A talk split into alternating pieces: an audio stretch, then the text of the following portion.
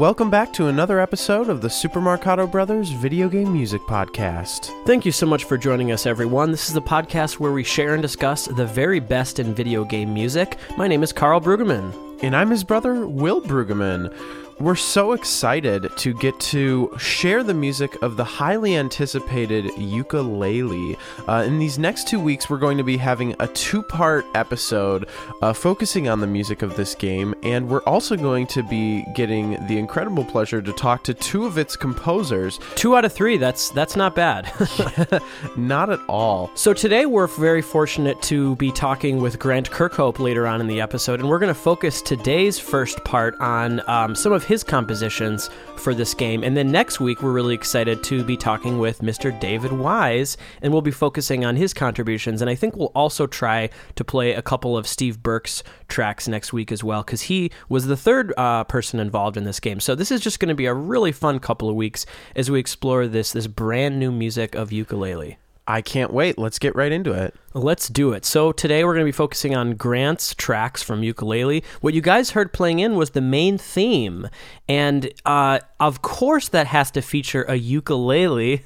now we're talking about the actual musical instrument that's spelled with a U, not with a Y.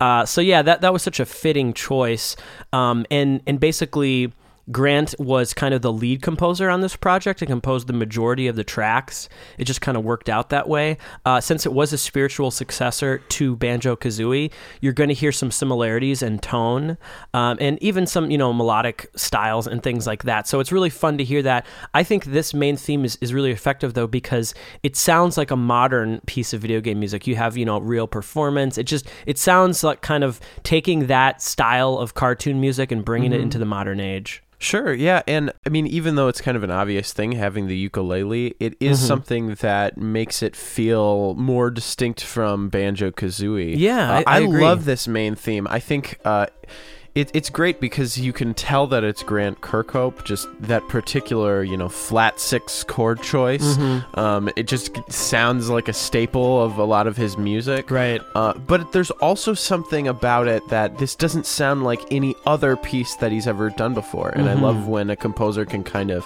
find something new, especially in a project like this where really the the task is to recapture the style of a bygone era. Absolutely. So what we're gonna do, guys, is we're going to play and discuss a few more tracks up top, and then we are going to go to our um, uh, delightful conversation with Grant, and then play a few more at the end. Now, this conversation, uh, we didn't strictly limit it to just talking about Yooka-Laylee, so we, we do talk about some other topics too, but it was a really fun conversation. So, anyway, before we get into that, let's play the next track uh, sequentially on this score. This is Shipwreck Creek from Yooka-Laylee, composed by Grant Kirkhope.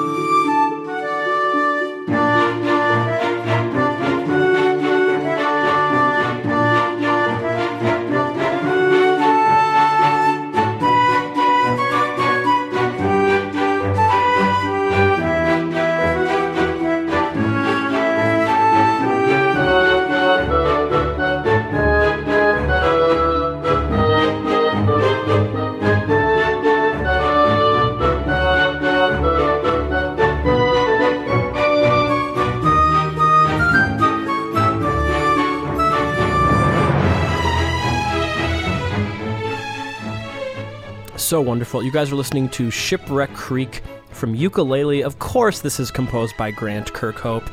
Definitely feels like we're benefiting um, from his uh, his you know experience uh, working on games such as Viva Pinata. We're kind of hearing all of this coming together. It feels like it's capturing maybe the spirit of Banjo Kazooie because it's very child friendly and just happy and positive. But I actually am a really big fan of, you know, the fact that a lot of the score is in an orchestral style. And uh, there's something so fitting about that. It kind of lends itself oh, maybe a little bit more legitimacy, but overall, I just think this is just on the nose. Oh, totally. And what's great to me about this piece is that if you muted the melody, you could still tell it's Grant Kirkhope. like just Yeah. every single chord movement is so delightful, and, it, and it's not like there's, it's not like other composers don't use those chords um uh, in certain moments, Right. Uh, but when everything comes together, it is this Kirkopian sound. You know, I I can hear everything. I hear Perfect Dark. I hear Banjo Kazooie. I hear Viva Pinata. It's like it's just Grant Kirkhope. He has such a signature sound. He sure um, And it's just it's so lovely to hear. Yeah, the, to me the the elements of this that feel like Banjo Kazooie are actually the melodic line itself. It's that Yeah. kind of uh, musical humor where it almost feels a bit like a joke. Bam, bam, ba-da, ba-da. You know, it's almost Mm-hmm. it's trying to I think sound like a pre-existing melody, like something that you'd hear at like a carnival, but it's presenting it also the the humor to me in the juxtaposition of how it's scored with these strings and this beautiful orchestral sound as Yeah. opposed to some music actually in Banjo Kazooie where the instrument choices themselves are communicating the humor. This is sort of like a different approach on humor where the musical ideas themselves are uh, kind of silly and funny, uh, but the presentation is kind of serious. It's all different ways of going about it. That's a really good observation, Will. I, I totally agree. And one thing that I think was very effective about the score, and by the way, you guys should should buy the whole score. It's available on iTunes and, and a bunch of other platforms. So as of as of now, you guys can all buy this. Um, what I think is really cool is it's kind of uh, eclectic. You know, there are certain tracks where maybe the instrumentation does feel more N64 style, but then there are others where it really goes in different directions. So it feels like a good mix, um, both musically and uh, production wise. So let's move on to a favorite of a lot of people's. This feels like very, very banjo esque. It's really, fu- it's a lot of fun. Let's take a listen to Hivory Towers from Yooka-Laylee.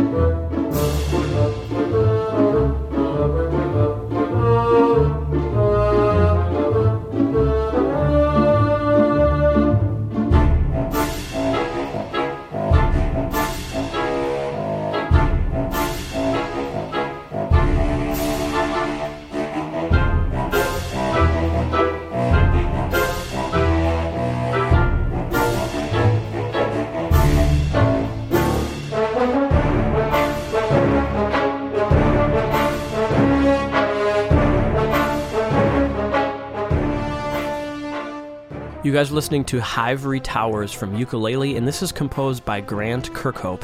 And a little bit later on today, we are going to be talking with Grant.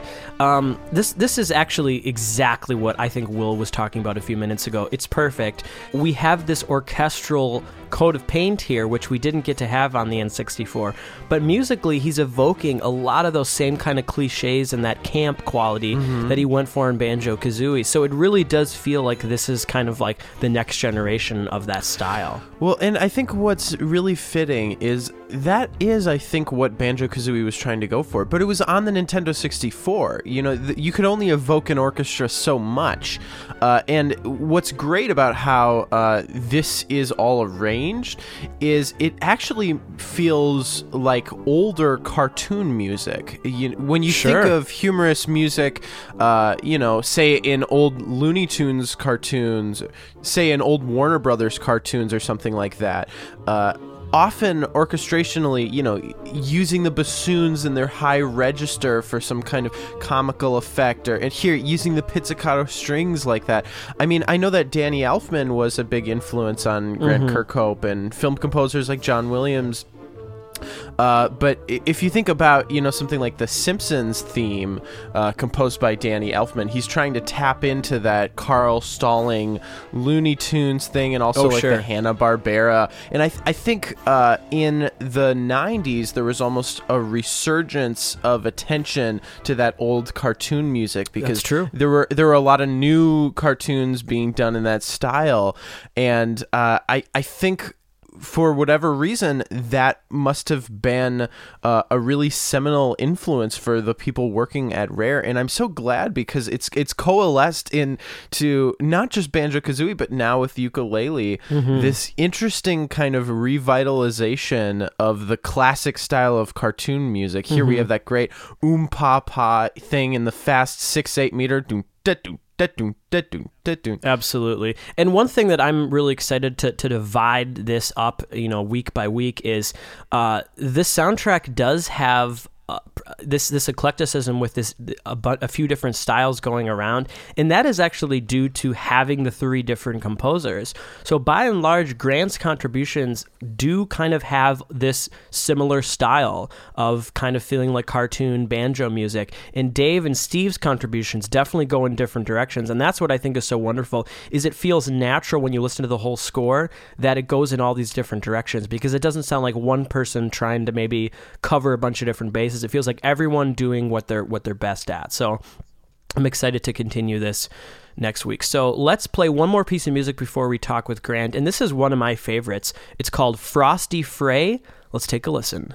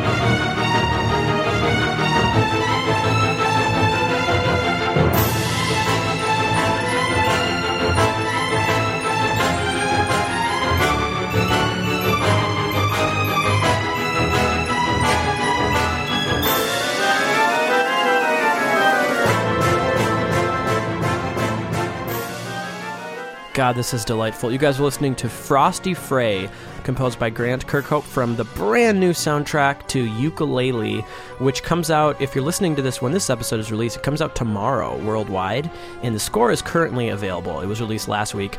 Um, you know, this is so great. It, it's so it's so clear that Grant is growing as a composer. I think his work in Yooka-Laylee um, is better than anything he did in Banjo Kazooie. I mean, maybe there are more famous themes in Banjo Kazooie, but you can tell he definitely has much more craft and confidence as as a composer here. This is just uh, this is such a treat because it feels like classic Grant. It feels like you know things we've heard before, but it definitely feels like he he's grown here. Yeah, completely. I, I in something that I um, was so excited uh, about this project is it seems that um, in recent years, I mean, he's been doing so much as a composer, but some of my favorite scores of him in the last decade have been some of the more serious orchestral scores, say for uh, Civilization Beyond Earth. And uh, even that Kingdoms of Amalur 2, things like that, that um, I was really excited about because you know I, I loved his score to like Perfect Dark, and I, I like when he gets serious and Me too. dark. I think it brings out certain um, harmonic sides of him that are very appealing. Uh, and so I was curious to see when he goes back to something light like uh, Yooka-Laylee, which is essentially a banjo kazooie successor. Um, how how much of that would he bring to it? And I think in many ways he was able to fall right back into that form, but he can't help but bring his experience and taste for orchestration with him, and also Right. the benefit. Carl, you were commenting while we were listening to this how much you enjoyed the implementation. And Yeah. what I think is really nice about it is I don't think it would necessarily fool anybody that it's a real orchestra, but it's kind of like um, how Shovel Knight makes you feel like, oh yeah, I'm listening to NES music, right? But there's actually all these other channels, and it's it's going farther beyond what the NES could actually do. What's great about this is this is like what our imaginations made the Nintendo 64 sound like when we were kids. True, But yeah. if they went went back and made a soundtrack with those kind of crappy general MIDI sounds, it would sound really bad. So Yeah. I think this this was a great balance of using virtual instruments, but not in a way um, that kind of abandons, I think, the simplicity of the N64 sound. Totally agree. Well, guys, now's the perfect time. We couldn't be more excited to transition to our conversation with Grant Kirkhope. Please enjoy.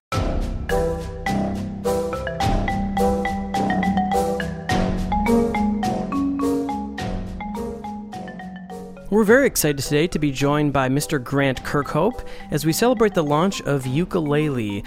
We're very fortunate to get a little bit of Kirkhopian wisdom today. so, uh, thank you so much, Grant, for uh, taking the time to talk with us. Well, I'm very, I'm very pleased for you to want to talk to me. So, I guess just to start things off here, when was the first time you heard about the Yooka-Laylee project? And for those who don't know uh, how the project was started, as far as creating Playtonic uh, and your involvement, you know, how how did you really get, how did you really set foot into this project? you know what? I don't think I can remember that. It was such a long time ago. I think it sort of came about because like some guys got laid off from Rare and some guys quit Rare, and you know, you know, I've been moaning about the fact that I thought maybe a, you know, a platformer could do it, could do the business again, kind of thing, and but no one really believe no one really believed me. Um, so I think it took a kind of happy set of fortunate disasters to happen to make us all sort of available again. Right. So um, getting like well, like Steve Mayles, he left. I think Chris Sutherland might have got laid off, which is incredible. Um, I think Gav might have left. So I've said this before, but Gav, Gavin Price, right? Right. Um, he when we, when we were at Rare years ago, him and his wife started to have, they had a cake shop in, in Burton on Trent, so selling cakes. So so he was used to uh, all that kind of business thing, like you know getting a business loan, you know paying wages, all that kind of stuff. Important stuff. Yeah, yeah, yeah. So like I think it was left up to the rest of us, it would never have happened. But because Gav said, look, you know. Um, I know how to do this. I can set it up, and we'll just. we'll- I'm going to do it. I'm going to do it. We were like, all right, fair enough. Let's see what happens. And lo and behold, he set it all up, set the company up, um, all that stuff that needs doing by somebody who knows what they're doing. So he did that, and um, yeah, so that's like kicked it off. And then I guess at that point in time, like my Twitter following had got to be like reasonable, so I was a, quite a good mouthpiece to kind of get it all started off. Sure. So you know, so I could, I could kind of say, you know, guess what? Some, something's coming up that I think you might you might all be interested in, and uh, yeah, so I think that, that was probably it. But I guess that must be a couple of years ago now, maybe. So it must have been like maybe six months prior to the Kickstarter. Okay. I, I, so, yeah, somewhere around there, I think. What, well, I'm curious, has this project for you been like a constant workflow, or have you been jumping back and forth other projects and kind of taking some time off, you know, here and there? Uh, well, no time off, but I've been taking uh, a lot, lots of other projects. Yeah, well, not lots, but yeah. Last year was like a really weird year for me because it's it was so busy. I just didn't expect it, and it's my own fault for taking on too much. I think. Um, Sure. I did I did Yooka-Laylee and Drop Zone. I did Ghostbusters. I did the movie thing that I did last year, that Pierce Brosnan uh, movie, The King's Daughter. Right, And I've, been, and, I've been, and I've been working on this super secret thing that I can't talk about for well over a year and a half, maybe nearly two years now. Wow. Which I think I think will get announced this year finally. So um, that yeah, so that's I mean, that's taken up my entire time. So I mean, the wife hasn't seen me for a year probably. She keeps moaning about it. So uh, yeah, I was kind of um, I've really have been seven days a week since the last February. So it's like an, entire year. Wow. I did. I mean, I mean, I think I had four days off. I went to Palm Springs, I think, twice with my wife and kids, and that was it. Um, so it's been a really, you know, it's been very, um, you know, uh, rewarding year, but super hard. I didn't think, I didn't anticipate it being quite as hard as it as it turned out in the end. Well, I mean, rewarding for uh, us, the listeners, as well. When when Grant Kirkhope is hard at work, uh, we're all delighted to hear uh, all the incredible music that you make throughout the Well, year. well, I, I hope you do. I hope you like it. You'd have to wait and see what way, you know, when it all comes out. You know what I think is interesting about Yooka-Laylee as a project is since you mentioned, you know, you got to be this uh, mouthpiece of uh, announcing and pushing the project out to people. I think the result of that is a- lot of us that have been interested in this game have almost entered into it being interested like music first. Because I know when I first heard about the project, yeah, I was excited for another um, more old school N64 esque platformer, but I was really just excited to get more music in that style more than anything. Me too. Oh, that's very kind of you, sir. what can I say? you know, um, yeah, no, it's you know, it's been a really uh, nice thing going back to that kind of thing. And you know, we're all friends together for a long time. All the guys on the it's all the original banjo guys on the you know, on the kind of core team. So you know, it's it's like nothing's changed really. It's like it's as if Banjo-Tooie was yesterday and Yooka-Laylee's today. Apart from the fact we've all got wives and kids and mortgages now, and like we didn't have before. Right. You know, so that that kind of thing. So you know, all the jokes are the same, all the nicknames are the same. Like nothing's changed. It's just as daft as it was then, really. So it so it sounds like it wasn't very hard for you to get back in the headspace of banjo. Was there really any difference between the sound and tone of that game versus this game? Uh, probably a little bit. I mean, I guess I wasn't. I didn't want to kind of just like be an autopilot and just do the same old thing that I would do all the time. I think when we're, we were all really conscious of that. We all didn't want to just rest on our laurels and go, yeah, we can do it again, and that'd be fine. We wanted to try and push ourselves a bit harder. Sure. So you know, and I, I, I always say it, but I'm hoping that I'm a better composer now than I was then. Sure. Uh, you know, there's no guarantees, obviously, but but I'm, hope, I'm hoping that I am. You know, so um, it was just one of those. It's been a real labour of love, and we've all really tried so hard to make it the thing that everybody wants to see. Right. And we're really conscious about not just making it a retro thing. It's we're trying to bring it up to date, the, bring, to bring the 3D platformer, you know, into the 2000s and you know make it a, a new thing again. Well, and I, th- I think a big uh, piece of your compositional voice is the importance of those melodies and those themes, regardless of the presentation. Something I'm curious about, you know, just with getting a taste of some of the music that has been made publicly available, I've noticed that in some of the music, particularly the things that you've done, there's almost this like uh, blood that runs through all of them of uh, kind of similar thematic ideas and even similar like chord progressions. For instance in the temple theme and the tribal theme and the village theme they all kind of have that uh, what you've described before is the tritone chord progression the c major to f sharp major and similar kind of the da da the beginning of the melodies are kind of similar. But what was so striking to me is that uh, one might feel light and silly and humorous and another one for instance the temple theme has this almost almost religious, uh, sacred, beautiful sound. How did you utilize the same basic musical ingredients to create like two vastly different emotional effects? Well, those those pieces are all channel phase, right, in the first level. So the whole point is they are harmonically identical. Right. So it's just like it, just like in Banjo Kazooie, you'd go to the next to another area and the music would would fade seamlessly. So for all those tunes you mentioned, they're all part of that first jungle level thing.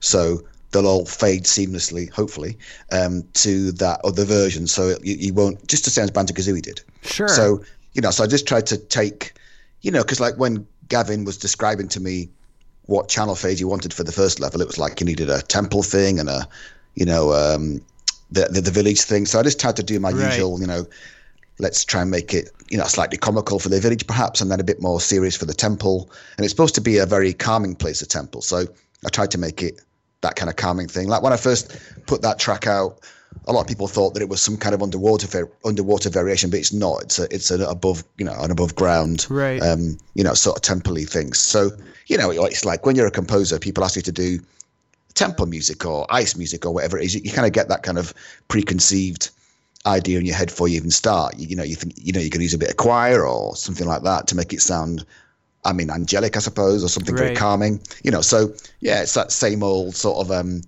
pre-programmed thing that you, composers get in the head before they even make a start on the music. So I was co- consciously trying to make it sound like that. Absolutely. Well, I'm really curious.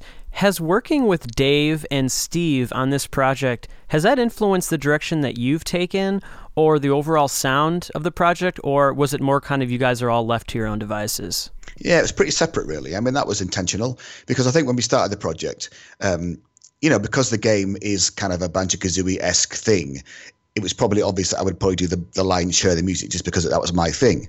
But right. um, but like on future games, that may change. So Dave may do the, the most, or Steve may do the most next time around. It just depends what, what the game is next, and we've got a few ideas for that already.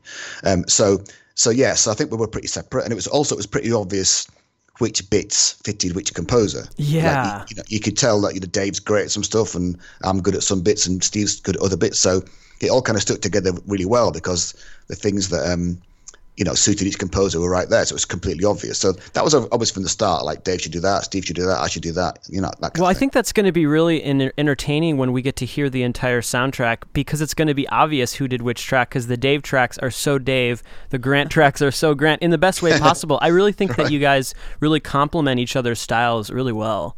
Yeah, no, we're really happy with it. I mean, I guess we're just not too long ago we got the final kind of soundtrack all together, so we kind of had a chance to listen to the whole thing before. Because a lot of the time working on it, we didn't, and we all kind of said, you know what, we're really happy with the way it's turned out. It's uh, Steve and Dave and me sort of said, you know, it's just it's it really does gel together, and you wouldn't expect it, but it really does. So. I guess that's kind of a happy coincidence that's right. than pipe flatting, you know. So, but it, it, it was nice to kind of get the whole thing and listen to it all the way through and go, you know what, it's a great kind of body of music. It's really it fits well together. Well, and I think what uh, we love about the old Rare games, um, in addition to uh, the excellent gameplay and you know the humor and the music, was the sense that you really got the feeling that those of you that were developing this stuff that it was a lot of fun and that it was this uh, labor of love. And I'm getting a lot of the same energy uh, from what I've seen and heard of the Yooka-Laylee soundtrack. Yeah, I think we feel like that. We're really just happy with it, and I think you know, we've, we we've got a real love for Rare in the in the kind of golden days when we were all there, and we had a great time. It was a really great place, and you know, I think we all that stuff's in our heads when you're writing stuff for Yooka-Laylee. It's all it brings it all back to you know how how great it was and how much we really enjoyed it, and what a kind of nice warm place it was. So yeah, I think we've tried. I think it's something that just comes out in the music no matter how you try, you know, because of all that stuff that you've done before. Right. Well, you mentioned uh, a little bit earlier some uh, just kind of how busy you've been uh, this past year. And what I've been noticing is you've had the opportunity in the last few years to do some uh, more large scale, I guess you could say like serious orchestral scores. Uh, a lot of them I'm a huge fan of. I'm, I'm particularly in love with your music to uh, the Civilization Beyond Earth title Rising. that stuff is fantastic. But what I think is so amazing is how you transition from projects like that, say like a Kingdoms of Amalur uh, or something like that, back into this lighter, more retro game sound what what is that experience like for you? Do you feel like there's things that you learn in one type of project that will influence your decisions in another, or is it like two different parts of your brain? Or I think these days, lots of composers we're all just kind of media composers now that can do, you know, games or TV or movie or whatever, or mobile phone or whatever you want, you know. I think it's you have to be that way, I think, to make a living these days. You have to be able to jump back and forward to all kinds of things. And mm-hmm. I always say to young guys that I meet that, you know, the composers that are the most versatile get the most work. Because yeah. if you can do lots of different styles, then you're going to, you know, it just makes sense to you that, you know, you're going to get more work. I mean, I remember being at Rare, you know, back in the day when we used to get quite a lot of CDs from guys wanting jobs who just did EDM. It's a bit like it was all very good, but we used to always say, you know, that's only one thing you can do. It's no good to us. We need to have people who can do lots of different stuff. Right. You know, from like jolly platformers to serious sci-fi or or big epic orchestra, or whatever you want to call it. You know, it's, I think you have to be super versatile these days to kind of get around all of it because people people just expect it. They don't they don't just think you're going to do one thing. They just think they can ask you for anything. You're just going to do it, and there's no you're going to go yeah fine. You know, I mean, I'm not great at everything. I, I have things that I'm not great at, but I just say yes all the time. I go, yes, of course I can do that. No problem. No problem. Yeah, it's my favorite thing. Even if even if I can't do it at all, I'll still say yes. You know, so I think that you know you have to do that. And like getting the chance to work on things like Civilization Beyond Earth was amazing because I, I like I known those guys before, and like they just said to me you know, on the bits that I did, they just said, you know, oh, I wanted some epic, you know, hopeful music, and that was it. And that was the guidance. It was like, God, I can't wow. believe this. This is fantastic. So to write that really big sci-fi thing, you know, with a bit of synth mixed in was just an absolute pleasure. And I loved writing that, that music. It was really brilliant fun to do. And it, when it came back from the orchestra sessions, it sounded so good. I just couldn't believe it. So that stuff still brings me to tears, I think, really, when I listen to it now. I still love especially like Fractal Aquion. I don't even know how to pronounce it. But I was just I was just gonna say that that that's my my favorite theme. The the ending of that cue with the loud brass, it almost gets like the feeling of like Holst's The Planets. Like it's yeah. really epic. Uh, fantastic orchestral writing that really whetted my appetite for just wanting to get more Grant Kirkhope like film music honestly I must admit that was the piece that I kind of tried the hardest on it's the last one that I wrote for that game like it was a bit when I did the first game I didn't really kind of know how big I could go. So I was kind of a little bit conservative. And then when the second game came around, Mm-hmm. I just thought I'm just going to go for it and just keep getting bigger and bigger until they say, look, that's way too big, stop it. and, and like they never said it, they just kept saying, yeah, great, great. I was like, so just it just kind of got bigger and bigger. To, so like by the time I got to Fractal Queen, it was like, just chuck everything in on the, on the kitchen sink, you know, try and make it as big as I possibly could. Well, it's almost like your most pure expression as a composer, because Yeah. what I so loved about it is, uh, even though you know it, it had this more, you, I guess you could say contemporary orchestral sound, you you could still hear your compositional influence. That this is the composer who did Viva Pinata and you know Perfect Dark. You, you could still hear uh, some of the things that make up your voice and that's what i so loved and your celebration of just using pure melody is something that is really needed i think nowadays in the world of film and game music Yeah, I sometimes feel that melody gets a bit overlooked these days, and I think it's it, it's become a little bit of a a thing that you know we don't want to hear any tunes anymore. And I've heard that quite a lot of times from various people, um, even some movie composers that I know. So you know, I don't know about that really. I I think that perhaps the directors and the producers like to get rid of the melody, but the actual audience don't. You know, so I think they don't connect that well. I don't think they understand that. I mean, did you see that thing on- on Facebook about that guy who was talking about um, the Marvel universe and how Right. gigantic it is? And he was sort of saying to people in the street, you know, can you sing Harry Potter? Can you sing Indiana Jones? Can you sing, uh, you know, Star Wars? And everybody could. This, well, can you sing uh, any tune for the Marvel universe? And nobody could. right And it's a bit like, well, there's a reason for that. You know, the, there's not that many tunes in the Marvel universe. It'd be impressive if they could, because it would just be. Blah. I know, yeah. That's it. You got it. Yeah, no, it's true. Like, I mean, I can remember, I can definitely remember the Avengers little motif, and I, I guess that's because it's Alan Silvestri. Alan Silvestri, right? Like, yeah alan silvestri is great yeah, he's a proper old school composer that writes tunes, so I can remember that. And I can sort of remember Brian Tyler's Iron Man, but I can't remember it right now. But I know I can if I really think about it. Mm-hmm. Um, but like, you know, I can't remember the rest really, and I feel, I kind of feel like I should be able to remember them. Well, I think so many of them, like even if they have tunes, they're so simple. It's like these constant, like half note melodies or quarter note melodies. There's no, there's nothing different or interesting about a lot of those themes. They they don't even feel like melodies a lot of times. They just feel like moving voices. That I, I guess that's the melody because it's the prominent voice, but it, it's not a tune in the way like the Star Wars theme is a tune or the Raiders March or Superman. Doesn't have that I, that character that's identifiable. Yeah, and I think you know all that music is very epic and very you know, eh, you know big and all that exciting stuff, but it's not very remarkable. So I, th- I think you forget it. But I think at the time it maybe fits the action and it's it's like it's a big thing, but you don't remember any of it. And that's the bit that I I like to come away from a movie and remember something about it. You know, remember the tune or Right. you know, I mean, it's, I can't think of the last time I thought that. Even like Fantastic Beasts, I wasn't that impressed with that. I mean, it's a very nice score, but I can't remember much of that apart from that kind of love theme at the end when he says goodbye to her at the um on the uh, on the boat. He's going back. Like I, re- I remember that a bit, but like not and that kind of there's got kind of a motif right at the start, just after the Harry Potter theme when it when the the Beast logo pops up, Fantastic Beast.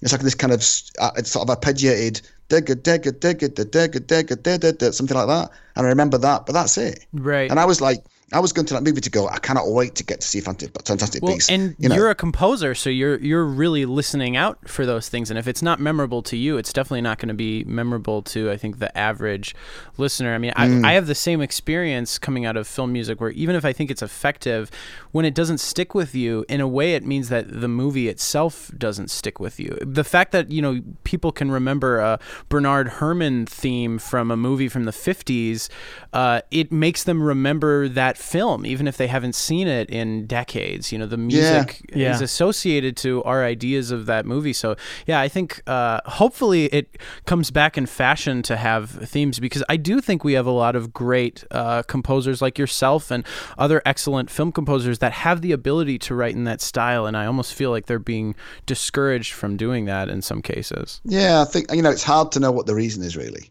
Um, you just don't know, and I guess having done that movie last year, like I, you know, I've been in that in that room with the director on the sound mix, going mm, right, okay, and he's, he's he's he wants things to be get to be changed, and you kind of go, you realize that as a composer, you really don't have that much of an important voice in that process. Like even with, I guess someone like John Williams obviously probably has quite a strong voice because he's you know because he's a superhero and all that, but Right. I guess you know lots of times I just don't think composers are like that high in the in the pecking order. You've got producers and you know, directors and all those people that have got an opinion above you that are just going to change it. And you, you haven't got to say, like, you know, they can take your music, cut it in half, turn it upside down, and stick it back in and like it. You'll hate it, but that's the way it's going to, you can't, nothing you can do about it. That's, that's right. it's going to go out, you know. So I think that I've really learned that this last couple of years that um, it just can be, it's completely out of your control. And at the end of the day, you kind of have to give the, the director and the filmmakers what they want because you're kind of working for them. Yeah, and I guess you know the minute you hire yourself out to somebody, you cease to be the most important person, right? You're you're working yeah. for somebody else, therefore you better do what they say. They're going to find somebody else who does. Well, speaking of giving people what they want, I think most people are interested in in hearing this. Is there going to be a Yooka rap that we can expect?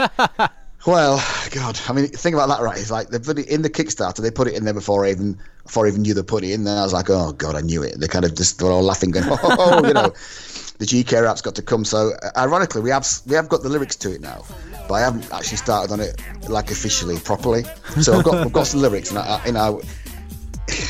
Well, you know, I just, uh, you know, I'm not the best. Let's face it, my, uh, you know, attempt at rap music has not been is not is memorable for all the wrong reasons. So, like, you know, I'm gonna try and do something that sounds hopefully as bad as the last one. Um, you know, and that's the plan. So, fingers crossed. I, I really haven't started it yet, and I don't know what I'm going to do. And I, I keep thinking we should probably get somebody else to do this because I'm just going to make a complete mess of it. But um, maybe that's the whole maybe that's the whole point that I'm making a complete mess of it. It's as bad as the last one. Well, I mean, it's it's it's humor in in music that that gets back to what it's all about. And I mean, when thinking about uh, humor in games, I feel like there's almost uh, like two different schools of thought uh, I, we've noticed in, in certain games, like for instance, like the music of say like David Wise and Eveline Fischer in the Donkey Kong Country games, uh, to some extent, it seems like they're attempting to play almost the straight man, where the music right. is so serious and in some cases tragic that that's almost the humor because it's contrasting with the experience. Uh, but then, like when you think of say like old film music, like Hal Roach, Laurel and Hardy, or even Abbott and Costello, and to some extent, like that kind of cartoon music feels like what you were going for in the original Banjo-Kazooie, where it's uh, it's exaggerating the humorous aspects of uh, the experience. In your career, how have you uh, like navigated these decisions of what tone to balance, and what do you feel your role is as the composer? I think you just you know you look at the game or the, whatever the project happens to be, and just think you know what does it need, what's it going to sound like. I mean, you're going to get a pretty good idea by looking at it or talking to the guys that are making it. So I guess that's still going to be the the kind of template of how you're going to work something out, talking to somebody or or looking at it. So I think you know in banjo it was obvious it's a kind of wacky thing, and mm-hmm. you know I said before I was kind of conscious not to try and do that kind of Nintendo jazzy pop style because they're brilliant at that, and I'm not very good at it, and I'm, it would be very good. So I had to find something that was going to make it try to be me, you know. Right. So I just fell across that oompah tritone thing, and I guess it was, you know, probably came from like Danny Elfman Beetlejuice sort of thing that kind of got me into that kind of oompah thing, um, and then you know that was that kind of got me to the also so when I got did use like maybe more darker harmonies like a Mad Monster Mansion, if I oompahed it, it didn't come across as scary or too dark. Even though the harmony is pretty dark, you wouldn't know it from listening to it. So it got me. I learned that lesson that you can make something dark, but if it's rhythmically comical or there's another comical element to it, yeah, you can you can definitely get away with it without anybody going, "Oh, it's a bit dark," you know. That's so, true. You know, I think, and I think that Dave on on the original Donkey Kong, he really did a real special thing there. Like the way he wrote that game was a little bit dark, like you say, in a lot of aspects. Mm. Um, but it was different at the time. So it really stood out. So that game was lauded for the music, and rightly so, because Dave did a great job on it. But he did go a different route with it, um, you know, to what you may expect him to do compared to what, what maybe like Nintendo would have done. Sure. So, you know, I think that's a, you do look at the project and you write, you know, you should write for what you see, really and hopefully it gives it a bit of character. I mean, I think that the Banjo-Kazooie thing with me was a little bit by accident. I just fell upon it by accident, really. So it turned out that way by a bit of a fluke. Um, and I think sometimes people say that I've got this kind of signature sound and all that. And, I, you know, maybe I have. I, I, don't know if it's intentional. I just write the way I do. It's just one of those sure. things. I think when you hear like Brian May play guitar, you know it's him because it just sounds like him, right? Yeah. It's the way he plays it. I think our Angus Young or Eddie Van Halen or people like that, you can tell them a mile away because because of the way they play. And you know, I think it's every composer's hope that they do get some kind of signature thing that that is theirs that you can kind of identify. Um, like John Williams, you can tell it's him. Whatever he writes, just because he's got that the way way of writing, the way he uses the the, the glockenspiel, for instance, that's everywhere in, in his mm-hmm. music. You know, it's very kind of American marching band thing sound. I think in some respects, um, you know, I think that you hope that you find that thing, but you never know if you really do. I guess until you die, and then, so, and someone says, "Oh, that was a signature sound that they had," you know. Well, So, I uh, mean, I in my opinion, I think both you and Dave definitely have that. You definitely have that signature sound where when you're listening to one of your uh, tracks, it's so clear that this is a Grant track or this is a Dave track. So I would say you guys both definitely have that. oh, that's good news. yeah, so, Well, yeah. you know, getting getting back to talking about the differences between uh, back in the day and this project, one thing that I'm curious about is did you have any challenges related to working with modern virtual instruments in this project, as well as our modern expectations of how good something needs to be? When you compare that to back on the N64, when really uh, everyone was just focused on the tunes and the melodies, and we didn't we didn't really care how, how good it sounded because it was going to sound crappy regardless. So, what were some of the challenges uh, related to that? Yeah, no, I think these days, you know, in some respects, it's got harder for composers because you, you are expected to produce something that is absolute, like, you know, orchestral quality if you're using VSTs or whatever. It's got the, the bar's gone right through the roof and you're expected to mix it and master it yourself and all that stuff, you know, unless you're working at a really high level. So it's got far harder, I think, because, you, you know, not just writing it is enough anymore. You've got to write it and do the rest of it as well you know, like right using VSTs for orchestral stuff, you got to, you got to make sure that it sounds realistic and you know it, it's played a bit out of time, so it sounds more human-esque and it's not quantized and all that stuff you have to think about. It's I think it's a lot harder job than it used to be. Um, I think that, and, then I think well when I write um, like synth stuff, like for like for Drop Zone. Um, you think, oh yeah, I can just over quantize it now. I don't have to worry about performance. I can just, you know. But then you've got the other problem of like you've got a synth that's got 55 billion sounds in it, and you spend four days looking for a bass sound, that you know, through the umpteen million patches for for bass. So it's that way. That Right. that's harder because there's so much variety. So I don't think you can win really. I think if you're if you're writing like chip tune, maybe it's a bit easier because you've just got a few waves or like Game Boy, you got a few waves to choose from, right? But when you're writing for like a synth thing, you got you, you can over quantize not about that too much. We've got a billion patches to choose from. You're doing orchestral stuff.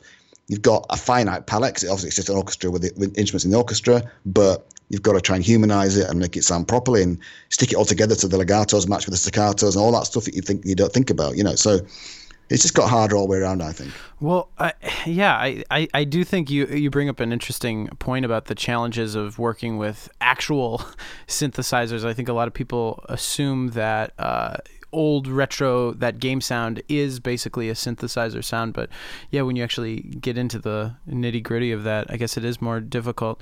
For you as a composer, uh, now that this project is going to be wrapping up, uh, are are you hoping to see kind of a return to this style of gameplay? And would you like to do more fun throwback kind of scores like this in the future?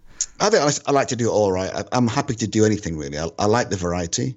I don't want to get typecast. I think I've been lucky that even though I've done banjo back then, I haven't been typecast as that just jolly platformer guy because I've done other Sure. stuff.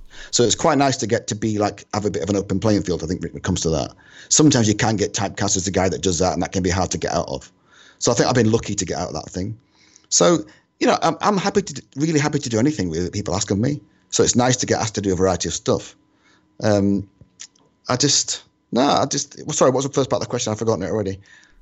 Oh no, I mean I, I think you basically answered it. I, I was just interested in uh, as a composer if you are more interested in pursuing new kinds of projects like types of either films or games that you've never eh, you know composed in that style or that genre or would you be interested in also seeing a return to form to this kind of action retro platformer? No, I really like all that stuff. It's you know, it's, it's good to do the movie last year.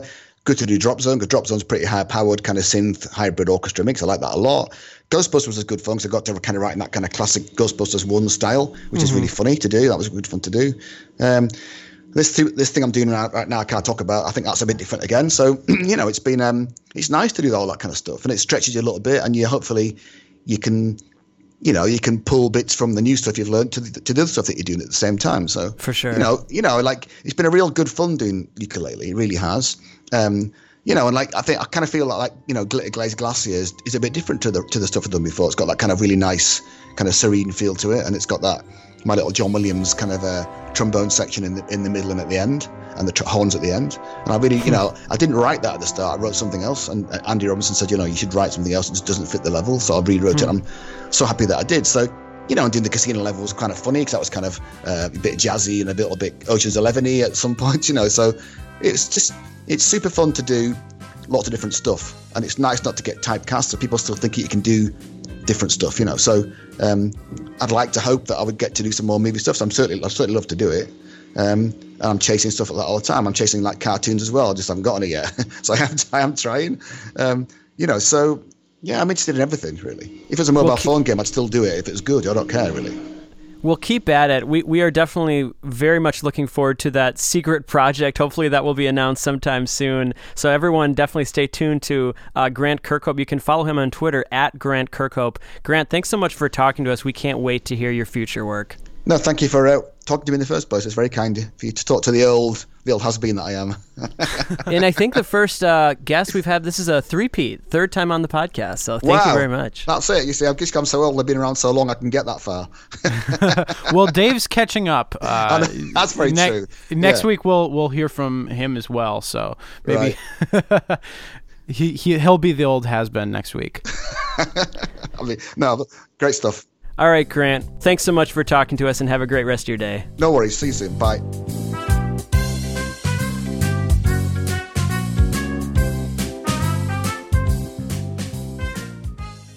Gosh, was that ever fun? I so, fun. love talking to that man. He's so funny, so fun, so warm. He's just, um, yeah. We're so lucky that we've had him on now three times. Let's let's hope we can keep keep that going. Hopefully, he doesn't get sick of us.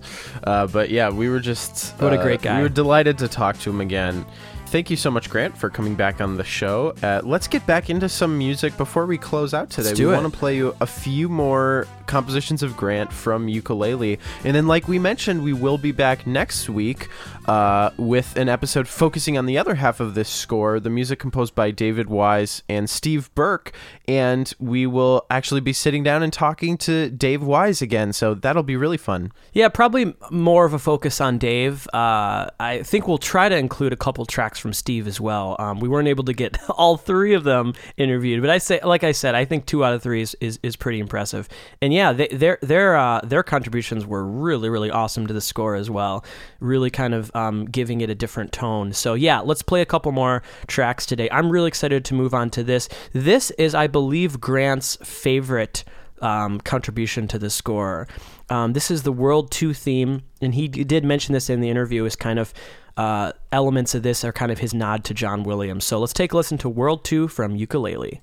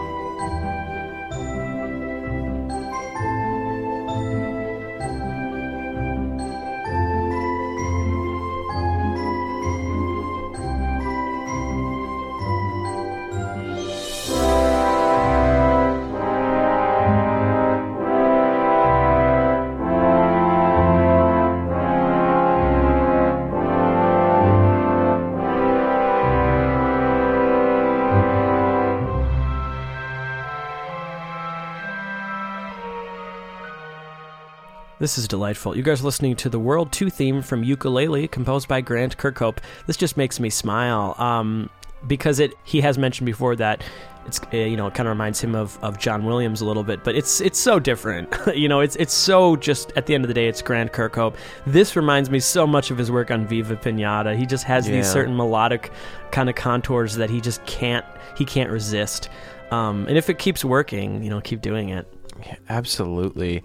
Uh, yeah, I, what I so love about uh, Grant Kirkhope is he coalesces things from film music harmony, and we talked about older cartoon music, and this array of uh, uh, musical and harmonic influences. And he just runs free with this confident vocabulary. Yeah. Uh, it's almost like when you hear a great classical composer and they just have such a great working knowledge of classical functional harmony that they're just running uh, free with it. And what I think is great about a lot of film music is the use of certain borrowed chords and there Mm-hmm. almost becomes this newfound sense of harmony but it's really in composers like Grant Kirkhope that establish things like that because though he wasn't the first person to use some of these chords by running freely with such confidence and in the same piece you know having a this moment in lydian and then going to that flat six and then back to one and then doing that tritone chord Mm-hmm. and then back you know it's like he's constantly going on these harmonic adventures that if you were Sure. to try to analyze them in a classical context it's very advanced but he's using them in a functional way Well, I like what you said about running free. Another, and another sense that he's running free here is he's not really concerned with, um, you know, there's going to be times when he's kind of retreading uh, territory that he's already traversed in other projects, and he's not really afraid of that. He knows that's going to happen. He's not really concerned with that. You know, for example, the next track we're going to play, there are definitely elements of it that remind me of a particular piece from Banjo-Tooie, but he's not really concerned with that because he's gonna he's gonna win you over when you listen to the whole piece of music. There's going to be elements of it that explore new ground, and so yeah, he, he definitely feels very confident and free. That's why it reminds me of a classical composer because when you think of take like Haydn or something, he had such a big output and was constantly writing music. Uh, you could examine tons of his pieces and say, "Oh, this kind of sounds like this, and this kind of sounds like this." But that, that's not the idea. You know, each piece has its own function, and um, quite literally in the real world, had its own reason for existing. Right. Uh, and so I, I just love that confidence um, and just how comfortable he is in his uh, skin. Well, another thing that you can hear in this track, there, there's a lot of heart put into this, and it makes sense, you know, when he said that he actually had to redo this because the designer said the original uh, piece that he wrote didn't fit. So you can really tell he was he was giving it his his 110% with this. Will, do me a favor, can you listen to the last five seconds of this? Does this not sound like a Back to the Future cue?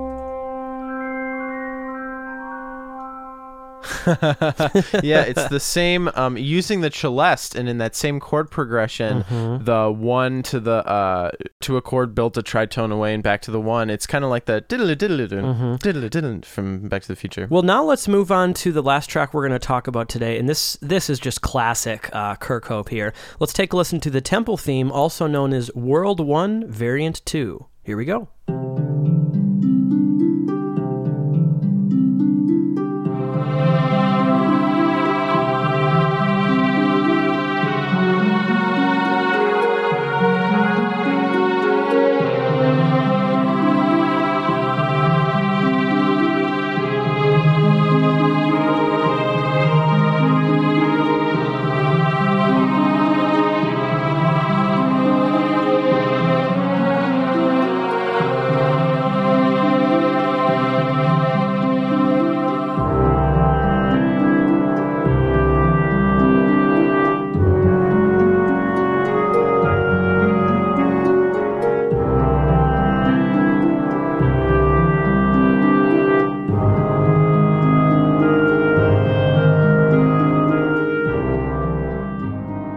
Guys are listening to the Temple theme from Yooka-Laylee, composed by Grant Kirkhope. Uh, yeah, this this is a great kind of last track to have. it kind of sums up his style in this score. Um, you know, we've we've heard this melody before. He, he mentioned this in the interview that this first uh, part of the game, you know, there's a, there's a, a few tracks that feature the same basic um, melodic ideas and these different variations. And the start of this, what I was kind of alluding to a few minutes ago, was that it reminds me of Atlantis from Banjo-Tooie.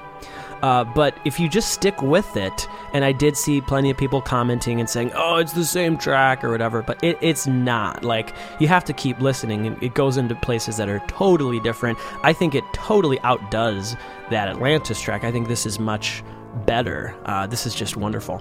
Well, yeah, and it gets to that thing we were just talking about. Um, I, I think th- there's different philosophies when it comes to composition. Uh, there's some people who believe like every piece needs to be its own island and can't have any, you know, commonalities. That's so dumb. with other music.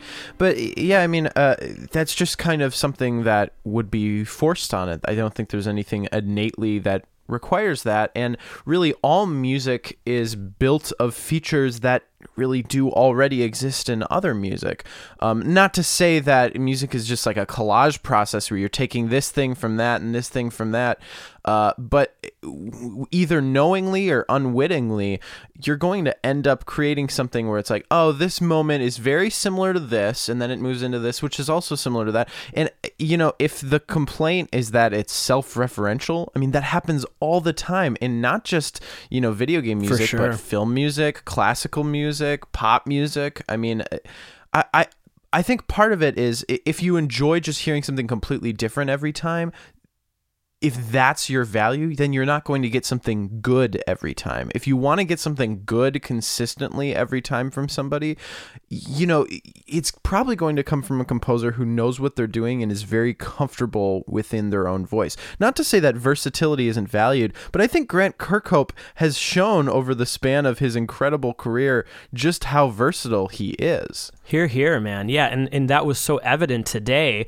Today was so fun because it felt like we were going home again. Like, oh, yeah, we've been in this place before. But you know you're in good hands, and I'm just so happy because it's so clear that that this music had the luxury and had the benefit of his years of experience, all the projects that he's worked on since Banjo-Kazooie. You know, he mentioned in the interview, like, I hope that I've grown. I hope I'm a better composer. And he, it's so clear that he is. Going back to this was such, was such a good choice. You can tell that it doesn't feel uh, saccharine because it's not like he's stepping backwards in time. It feels like he's still, uh, he, you know, he still has the standards that he would have in any other project. And this, so this was so much fun. Guys, I'm really excited uh, next week to focus uh, on Dave's music um, and talk with Dave, and also yeah, play a, few um, Steve tracks as well. Because like I said, what they brought to the soundtrack was the total other side of it. You know, probably a little bit more rhythmic, a little bit more groovy. Um, some of the Steve tracks um, even have like some chip tune elements to them, and so just a really fun mix. I think when you listen to this whole soundtrack, which I highly recommend you guys doing you're definitely going to be left with a, a, sense of there's something for everyone. Uh, everyone Right. is going to like at least a few tracks in this. So what we're going to play you guys out with today is the World Five theme, which is which is really beautiful, which is another grand composition. Um, thank you so much for joining us today uh, for part one of our Yooka-Laylee special. Uh, some plugs here at the end. Um, you can check out our website at supermarcatobros.com. You can listen to every episode of our podcast. We also have our original music there. Um, you can follow us on Twitter at Marcato Bros, like us on Facebook, and subscribe to us on YouTube. We just put out uh, another uh, awesome video from a, new live Marcato band session that was Airman uh, that we just put out for Mega Man 2. We're going to put out a few more of those. Um, so that, that's been a lot of fun. Also, uh, on iTunes, thanks to everyone for leaving nice iTunes reviews. That really helps us out, helps other people discover the show. Thank you so much to our wonderful patrons. Uh, if you're not familiar, you can support us on Patreon, which helps us, uh, you know, keep this show going every week with the costs uh, and time it takes to, to, to do this. And last thing to plug is not next week, but the week after, we will be having our listener show and tell uh, episode. So we've already gotten a slew of wonderful submissions. So definitely get those in as soon as you can. Absolutely. And uh, if you are a fan of film music at all, we encourage you to check out our sibling podcast on the Marcato Brothers Network. Yes. Underscore that I uh, host with Marty. Uh, you can follow underscore on Twitter at underscore underscore show. And the second underscore is silent. All right, guys, that's about it. We'll be back with you next week while we continue to explore Yooka-Laylee. My name is Karl Brueggemann. And I'm Will Brueggemann. Have a great week, everyone. Peace out.